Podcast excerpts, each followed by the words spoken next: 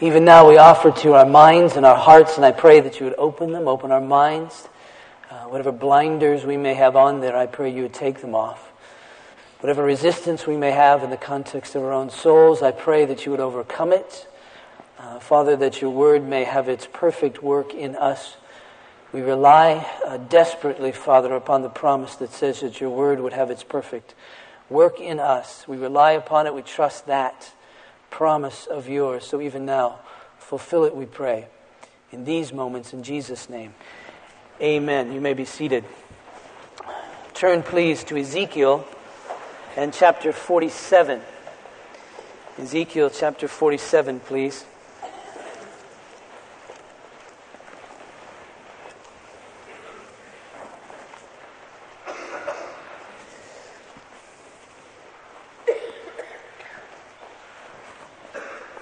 Ezekiel chapter 47.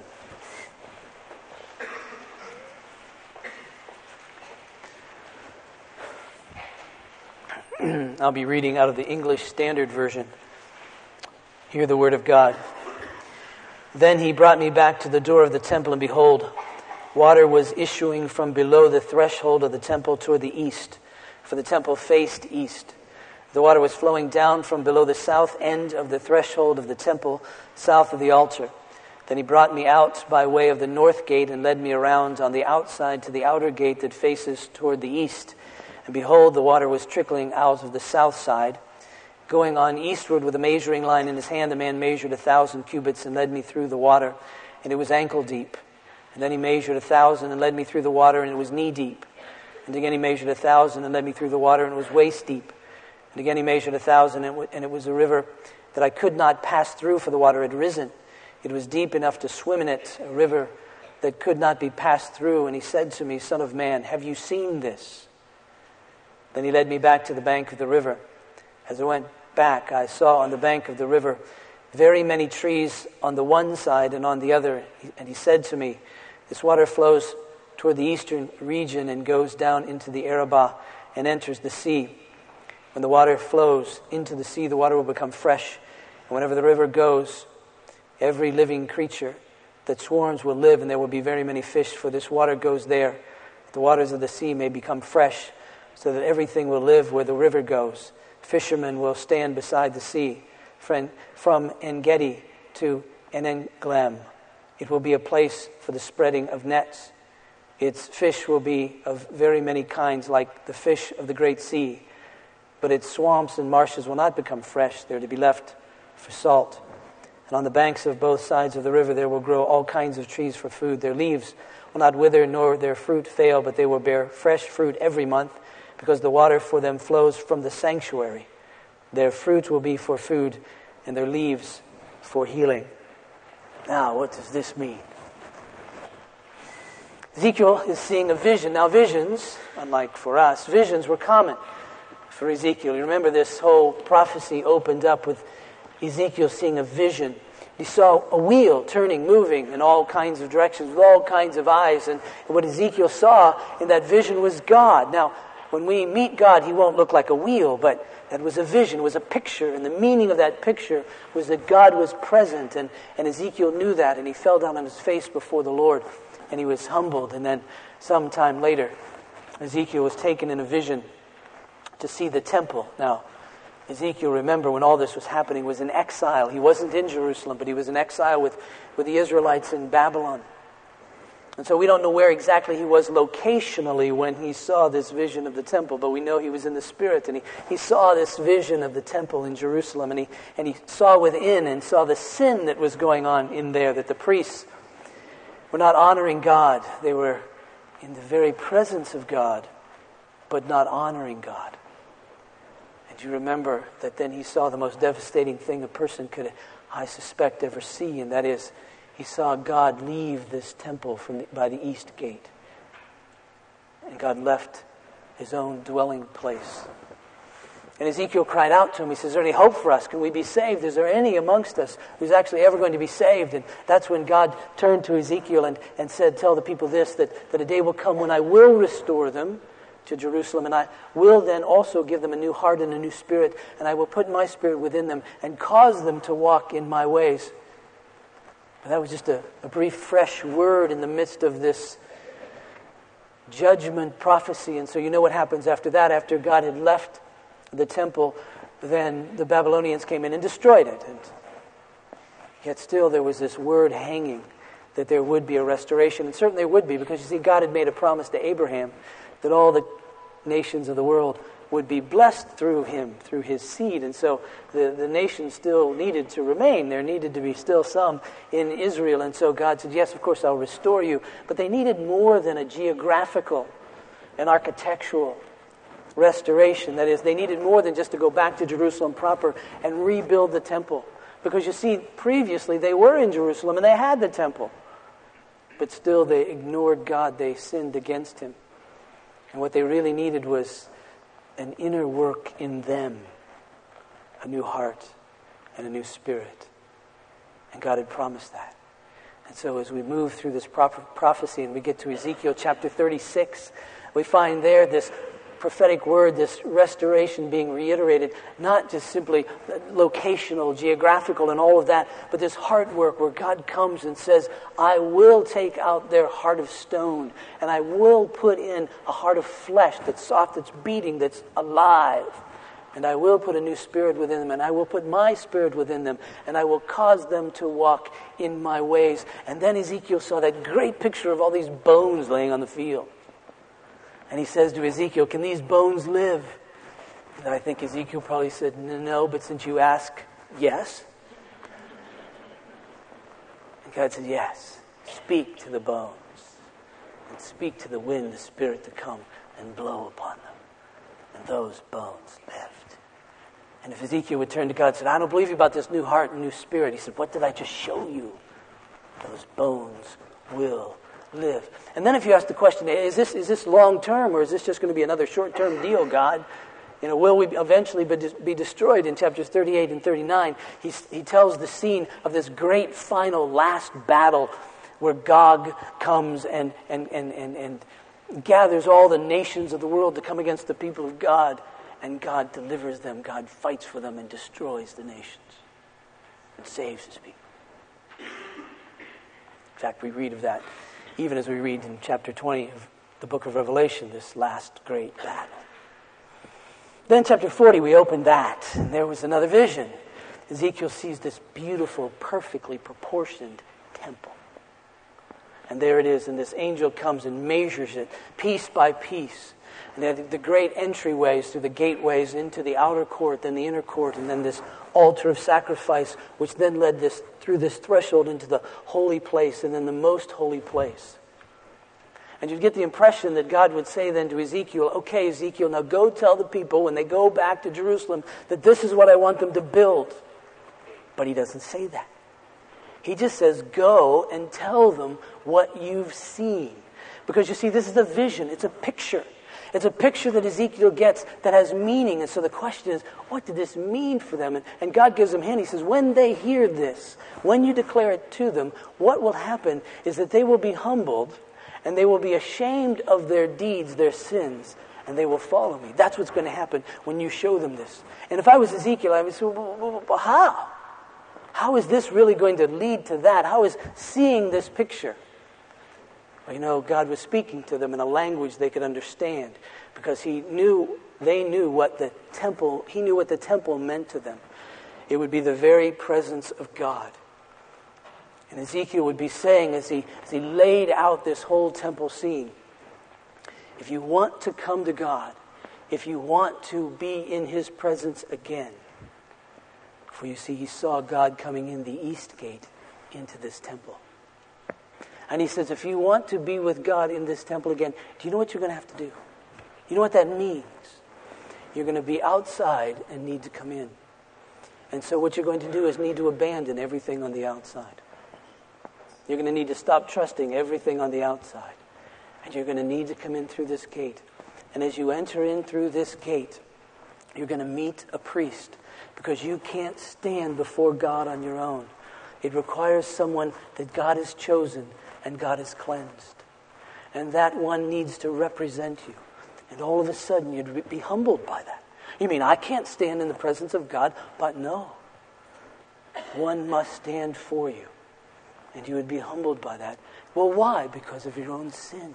You can't enter the presence of God. Someone must go there on your behalf. And then that priest would also say, I need to take before God a sacrifice because for you to come into his presence, for any of us to come into his presence, because we've sinned, you see. The wages of sin is death. Therefore, someone must die. And if it isn't you, then, then God will accept a sacrifice. So bring a sacrifice, bring an animal, and, and we'll sacrifice that animal, and that animal will die. It will be your substitute. And then once a year, I remember, the priest would go into the Holy of Holies with the blood of these, this goat on his hand, and he would sprinkle it on the seat of mercy so that people could be cleansed. That's humbling. And God would say, That's the way to approach me. And they would see that and be humbled, be ashamed, and follow God. Now, the great thing about that, of course, is we saw that all that was fulfilled in Jesus. Because Jesus identified with the temple. You remember that day? This is just review, just for those of you who weren't listening last week. It's in lieu of the quiz. Jesus identified with the temple when he said, Destroy this temple, and in three days I'll rebuild it. And the scripture says this when he was speaking about his body. Because you see, when Jesus was standing beside the temple, it was really redundant. They both had the same meaning except Jesus fulfilled all that was spoken of in the temple. Because Jesus is our high priest. He represents us before the Father. Jesus is our sacrifice. He takes it into the throne of grace. And thus, in Jesus, everything in the temple is fulfilled. And thus, we now say, if you want to come to God, you leave everything behind and you come to Christ. You come to Him and he takes from there. He represents you before his Father. He makes the sacrifice which he did on the cross. And now you're cleansed, forgiven to live in the presence of God. Okay. Now Ezekiel gets deeper into this vision about this temple, and what he sees is this. He looks into the, the sanctuary part, the temple part.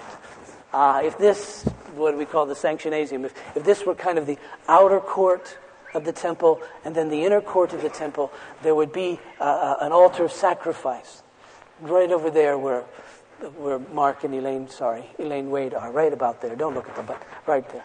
All right, right about there, let's say. This altar of sacrifice. And then as we go west, there would be a threshold. Of course, it's all much bigger than this, but a threshold. And then the holy place, and the most holy place. Well, what Ezekiel saw was a trickle of water coming, coming out from the, the sanctuary, the dwelling place of God. Just a trickle of water. And what was amazing about this, this trickle of water was that it began to flow sort of southeast. And, and, and it kind of went out the, the, the, outer courts. And so Ezekiel had to run to, to see it. And, and, and so he had to run out the north gate and run all the way around because when God had come in the east gate, he shut the east gate. And even though this is a vision, you still have to play by the rules. And so he went out all the way around uh, and, and he saw, and as this trickle of water left the outer court, uh, this angel began to measure it, and he measured about 1,500 feet down, and it was about ankle deep. And then he measured another 1,500 feet or so down, and they walked in, and it was, it was knee deep, and then, and then it became waist deep, and then another 1,500 yards after that. He, couldn't manage it. He had to get out because, because it, was just, it was just over his head. The best he could do was, was swim in it. And that's quite an interesting trickle. Because usually when something starts as a trickle, it sort of trickles out after a while. But this didn't. And nothing else seemed to be added to it. It just seemed to get broader and deeper and broader and deeper as it went through. Now that's what Ezekiel saw. And not only that, but in this river was fish. There was just fish and, and anybody could catch fish and it would feed everybody. And, and along both sides of this river were these tremendous fruit trees. And these fruit trees were such that they bore fruit every month. And they never withered, but every month they were filled with fruit to feed everybody. And if and you took one of those leaves, it would heal you. Now, the question is when Ezekiel went back and reported this to the people, what do you think they said? Do you think they said, Cool. Let's go find this trickle.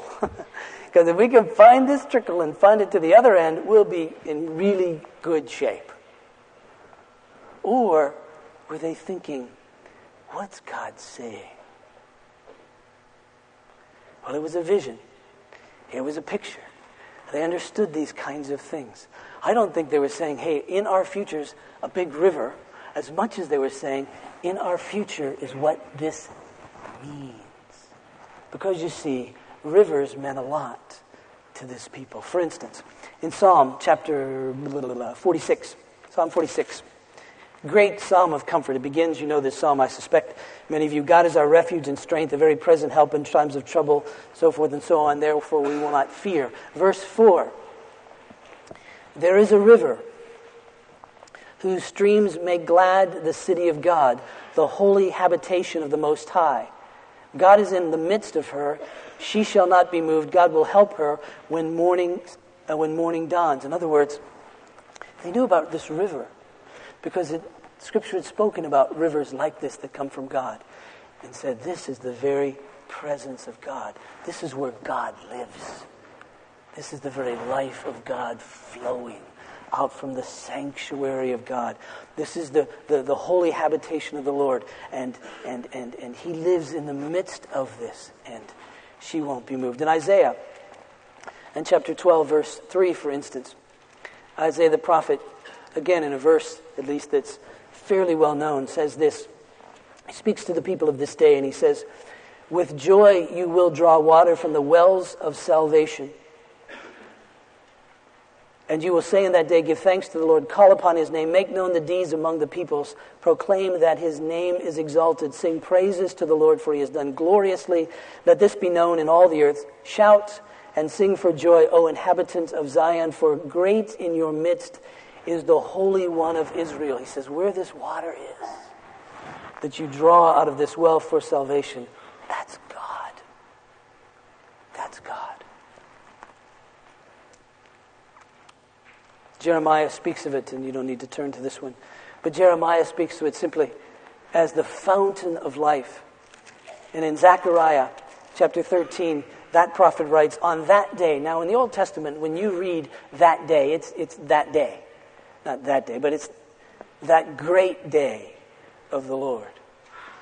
On that day, the day when it all comes together, on that day, there shall be a fountain opened for the house of David that the inhab- and the inhabitants of Jerusalem to cleanse them from sin and uncleanness. So he's saying, listen, there's a river that comes out of the very sanctuary of God, and this river is life. It streams with life. Everything it touches brings life. It heals. That's the very nature of it. Why? Because it's the very presence of God. And it brings cleansing. And it brings forgiveness. And so you see, I think when the people in Ezekiel's day heard this, they went, wow. What this is really saying to us is that a day is coming when God will dwell in our midst. And in order to, to come to Him, we, we, we need to come to Him, and, and, and one will represent us because we can't come on our own. And that very one will bring sacrifice for us because of our sins. And as that sacrifice comes in the very presence of God and He receives it and accepts us and we live in Him, what comes from that then is life, great life. And do you remember there was a time in the life of Jesus when uh, he was walking and moving quite quickly and uh, he had opportunity to walk through Samaria. Now, uh, Samaria was not a place where Jews typically walked. They would normally go around that particular area because, because there was a great feud between the Samaritans and the Jews. They didn't like each other. It was a family feud, so it was horrible. And yet Jesus chose to go through it, sat down, sent his disciples off for lunch, and he was there in the middle of the day, and a woman was there, and there was a well. And this woman didn't have the best of reputations, which was probably why she was there in the middle of the day, so she wouldn't have to encounter anyone else. But as most of us with bad reputations, we have a tendency to encounter Jesus. And there he was. And he asked her if she would get him a drink out of the well. And she was flabbergasted that a Jew would ask a Samaritan anything, let alone help. And you remember Jesus' response. Verse 10 of John 4, for those keeping score at home. Jesus answered her, If you knew the gift of God's and who it is that is saying to you, Give me a drink, you would have asked him and he would have given you living water. Oh, what an interesting thing for Jesus to say because, see, Jesus is already identified with the temple. He's already said that his body is the temple. And we already know that what Ezekiel saw was living water coming out of the temple. And Jesus said, You want to get to that living water? You come to me. Interesting. And then he went on to say, verse 13, Everyone who drinks of this water will be thirsty again. But whoever drinks of the water that I give him will never be thirsty f- forever. The water I give him will become in him a spring of water welling up to eternal life. And then in John chapter 6, Jesus had just fed thousands of people with just a little bit of food. And he was speaking of himself, John chapter 6 and verse 35. And Jesus, we read, Jesus said to them, I am the bread of life. Whoever comes to me shall not hunger, and whoever believes in me shall never thirst. Jesus has this water thing going. He says, Listen, if, if you believe in me, if you trust in me, you'll never thirst. That is to say, leave everything else behind and if you want to come into a place where the living water is flowing, leave everything else behind and come to me. And I'll be your representative. And I'll be your substitute. And I'll come into the presence of God on your behalf. And what will come out of that is life, living water. Now, as I mentioned during the offering time, there's a great feast that took place in the seventh month for the Israelites. It was called the Feast of Booths, not the Feast of Booze. That's a fraternity thing. The Feast of Booths. And in this feast, it was a celebration of great joy.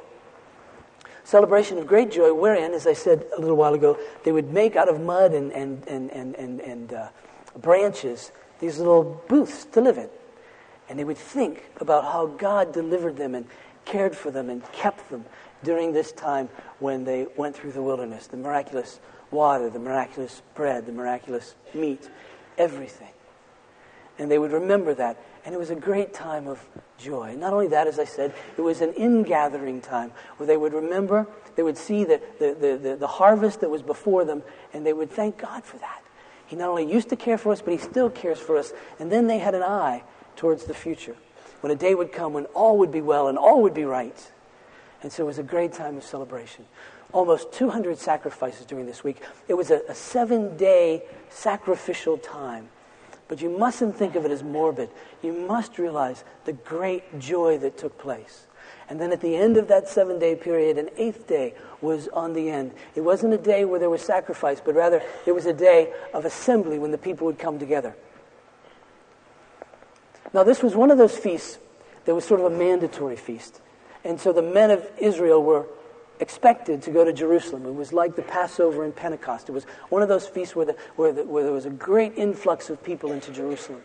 And so Jesus and the disciples were there uh, in Jerusalem, but he didn't want to go because he had heard that there was a plot on his life and using sort of the normal good sense means of grace that God gives us. He says, My time hasn't come, so I'm not going to go up right now, but he sent the boys. And they went up to the feast. About midweek, Jesus arrived. Now you have to visualize, you have to see this great feast. Every day throughout that seventh, eighth period, in the morning, as the morning sacrifice was about to be prepared and about to be offered, there were two processions that left the temple area. One left the temple area uh, to go to the Kidron Valley uh, to, to get palm branches and myrtle branches, and they'd tie them all together. And one procession went to the pool of Siloam now, in each of these processions, there was a priest, and there were musicians, and there were dancers, and there were singers, and they just had a wonderful time processing out. And when the, the priest that went to the pool of Siloam would carry this big golden pitcher, and he would go to the pool and he would fill it up with water, with all this noise, and the trumpets blaring. And the folks who went and got the, the palm branches and so forth and tied them all together would come around where the sacrifice was being prepared. And as they would do that, they would take these palm branches and they would kind of strike the sacrifice on the side as it was moving up to the altar to be sacrificed with this great procession and great noise. Not only that, then once they got the water, they turned around and again they danced their way back, and the trumpet would sound. And, and uh, right at the time when the palm branch procession and the water procession met at the altar was the time for the sacrifice to take place. And it was at that moment that the uh, priest with the water would begin to pour it out. Because at the base of the altar were two bowls with little holes in them that would lead to the base of the altar. And in one bowl they would pour wine, and in one bowl they would pour this water. And when it was all poured out, the priest would raise his fist, and the people would begin to sing. They begin to sing Psalm 113, 114, 115, 116, 117, 118, bits and pieces of that. In fact, when they got to Psalm 118, they would, they would pause at various, at various verses and, and to sort of become modern praise chorus singers and sing them again and again and again. Uh, so in Psalm 118, for instance, they stopped at verse 1 that says, Oh, give thanks to the Lord for he is good. His steadfast love endures forever. They had stopped at verse 25 that says, Save us, we pray, O Lord. O Lord, we pray, give us success. So they were, they, were, they were thinking about their own salvation in the midst of this. And then they would stop at verse 29 Oh, give thanks to the Lord for he is good. His steadfast love endures forever. Because in their mind was the river of life when they saw this water. In their mind was the well of salvation when they saw this water. And every day, day after day, for seven straight days, this water was poured out. And it was great fun. Then on the eighth day, there was no water. People gathered together. And it was on that day that Jesus stood up. Notice John chapter 7, verse 37. On the last day of the feast, the great day, Jesus stood up and cried out. Now, he didn't say it softly, he didn't say it gently. He cried it out, he screamed it. If anyone thirsts, let him come to me and drink. Again, the water thing.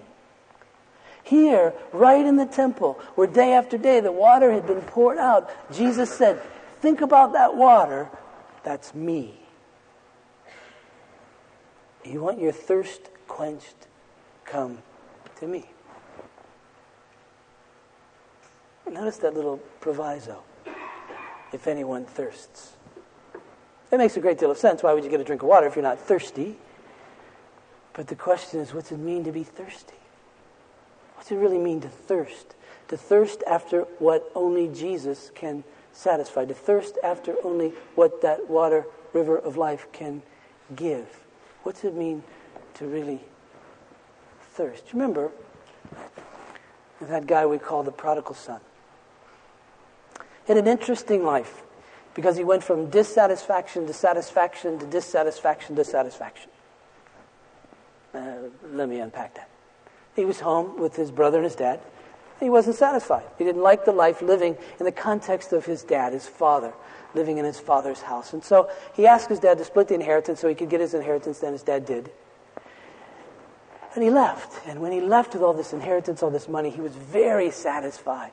And he partied and he had a wonderful time. It was a great time. You'd look at him and you go, that guy's having fun.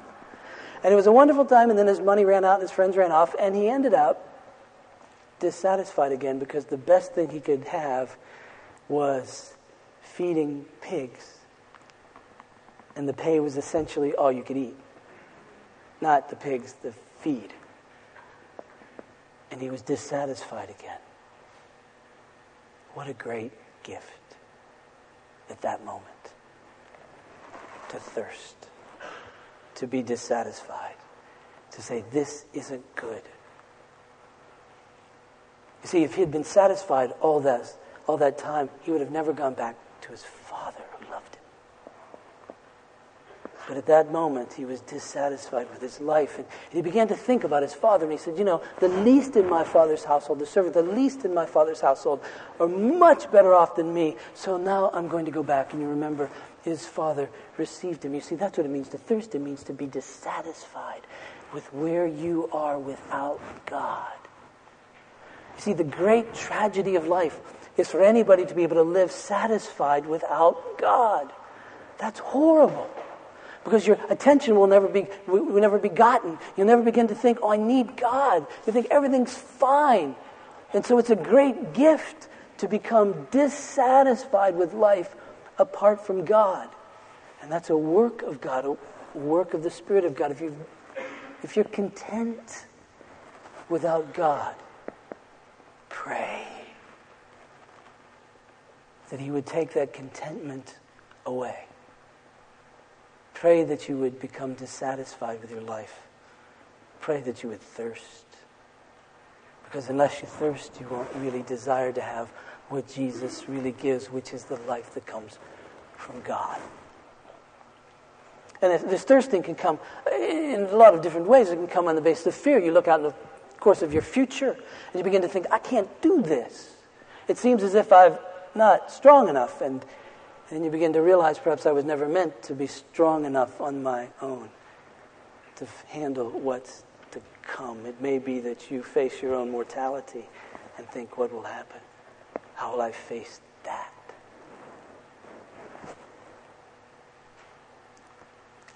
It may be that, like the author of Ecclesiastes, that you just look around at life as he did and said, okay, it must be, satisfaction must be in pleasure. So he, being the rich king that he was, went out and bought all the pleasure he could for as long as he could, and he found he got boring after a while. And they said it must be an education, so he, he learned as much as he possibly could, and then he tried to apply it and realized, even with the education he had, that that which was already crooked he couldn't make straight because there were just problems in humanity of injustice and pride and selfishness and hatred that no matter how much book learning he got, couldn't solve those. And then he said, it must be in, in becoming a wise man. And so he got all the wisdom that he could and then realized that fools die and wise people die. And so wisdom didn't seem to get you any better off than just being a fool. And so then he thought it must be in money and wealth. And so he gathered all the wealth he possibly could, but then he realized he would die and leave his money to a fool who would spend it. And he said, this just doesn't have any meaning. Life, really logically speaking, unless there's more than just that. And what brought meaning was God. And so if someone came to Ezekiel and said, Ezekiel, how do you get back? How, how, do, you, how do you get to God? Ezekiel said, well, well, here's what I want to lay out for you. God is in his temple. And so to come to him means you've got to leave everything else that you've already trusted in, leave everything else behind, you see and you need to enter. But, but once you enter into the presence of God, you, need to, you, you can't come because you're unholy. And so one that He's chosen must intercede for you, must be your representative. And you must bring a sacrifice because the wages of sin is death. And, and, if, and if you don't bring a sacrifice, then you'll have to be the one to die. But God will accept a substitute, so bring a substitute. And, and the priest will take it to God and he will enter into his presence. And, and you know what will happen? It may seem at first just like a trickle. But it'll grow and it'll deepen and it'll widen the very life of God in you. But if somebody came to us, we'd just simply cut to the chase and say, go to Jesus. That's the very presence of God with us. Jesus. That's who He is. So come to Him, and, and He will come, and you leave everything else behind all your own strength and all that you've ever trusted in and all of that. You leave that behind and you come to Him. And He's the one then who will represent you before God. He's the one who will be your substitute and sacrifice. And, and He's the one then from whom life will come. He says, if you thirst, come. Because you see, in this dissatisfaction, we realize that life doesn't satisfy. It's more than just a dissatisfaction. After a while, we realize this is, this is really rebellion against God. It's sin against Him because, because I should be relying upon Him and, and I wasn't. It's just in my own pride and my own selfishness. That's the reason for the sacrifice. That's why I need someone to represent me. I've dishonored God. And Jesus says, That's why I came, that you might have life Now it's interesting if we can just fast forward quickly to Revelation chapter 22. Notice another vision. Ezekiel doesn't see this, but the Apostle John does. Notice. This is the end of the end, actually, I suppose the beginning of the beginning. Then the angel showed me the river of the water of life. Interesting. Same thing. Bright as crystal, flowing from the same place.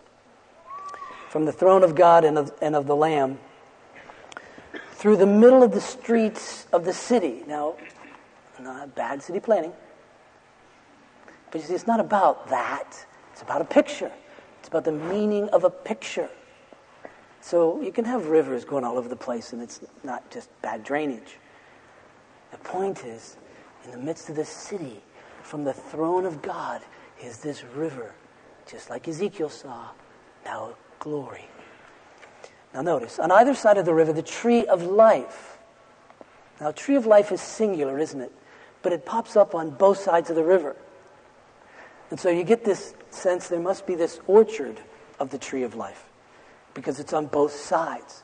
It's all connected to life, but it's springing up on both sides, just like Ezekiel saw. With its 12 kinds of fruit, yielding its fruit each month, just like Ezekiel, the leaves of the tree were for the healing of the nations. There's peace there. And so Jesus is saying, play connect the dots with me. Realize that what Ezekiel was saying is what I'm saying. What Ezekiel saw is who I am and what I bring. And that is where you'll be in all eternity.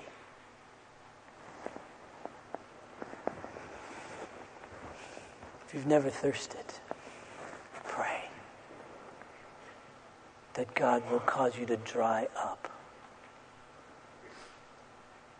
that you thirst with a thirst that can't be quenched other than leaving everything else behind and going to Jesus because that's where life is. How do you pray for people who don't know the Lord? I pray they thirst. That God will bring a thirst upon them for Christ. That He will so work in them that they'll be dissatisfied with their own life and they'll see that there's only satisfaction, there's only life in Christ, and He will take them to Him. And if you believe in Jesus, of course, you know what this means. You know you've thirsted. You know the lack of satisfaction that everything else gives. In fact, even as believers, we understand that our life is one where God is constantly weaning us from things which satisfy us, which aren't from Him. He's constantly doing that in us. And we find ourselves waking up. We find ourselves becoming dissatisfied with that which used to satisfy us, and we wonder why. It's those times you turn to Him and say, Fill me. I'm leaving this behind. Now fill me, Lord Jesus. Very quickly, verse 38 in John chapter 7. Jesus goes on, he says, Whoever believes in me, as the scripture has said, out of his heart will flow rivers of living water. Now Jesus is saying, listen, if you trust in me, there's a sense in which these same rivers of life flow out of you. Notice then what he said in verse 39. Now, this he said about the Spirit, whom those who believed in him were to receive, for as yet the Spirit had not been given because Jesus was not yet glorified. How can that be? Well, that's next week. Let's pray. Father in heaven, I pray for me, for all of us. If there are places in our lives where we're satisfied, but that satisfaction comes from something, something other than you or your ways, I pray that you would cause a great dissatisfaction in us and that we would have that realization that only you satisfy. And we would come again to Christ. And that our life would come from Him. And Father, for those who are content with life apart from you, I pray that you would be gracious to cause them to thirst. That there would be no satisfaction in life for any of us apart from you. Fill us, I pray. In Jesus' name. Amen. Please stand for the benediction. As you do, I remind you that there'll be elders available to pray. uh, in the office area afterwards, so please take advantage of that. The uh, response to the benediction is this Christ gives me life. Now, when you say Christ gives me life, it means that you've thirsted, that you've found no life apart from Him. So you've thirsted and you've gone to Him, and now you realize that that trickle actually trickled to you. So Christ is my life. And then the last word, of course, would be hallelujah. Please receive this as God's benediction. Now to him who is able to keep you from falling, to present you blameless before his glorious presence, and that with great joy. To only wise God and Savior Jesus Christ, whom be glory, dominion, majesty, power, both now and forevermore. And all God's people said, Christ gives me life. Hallelujah.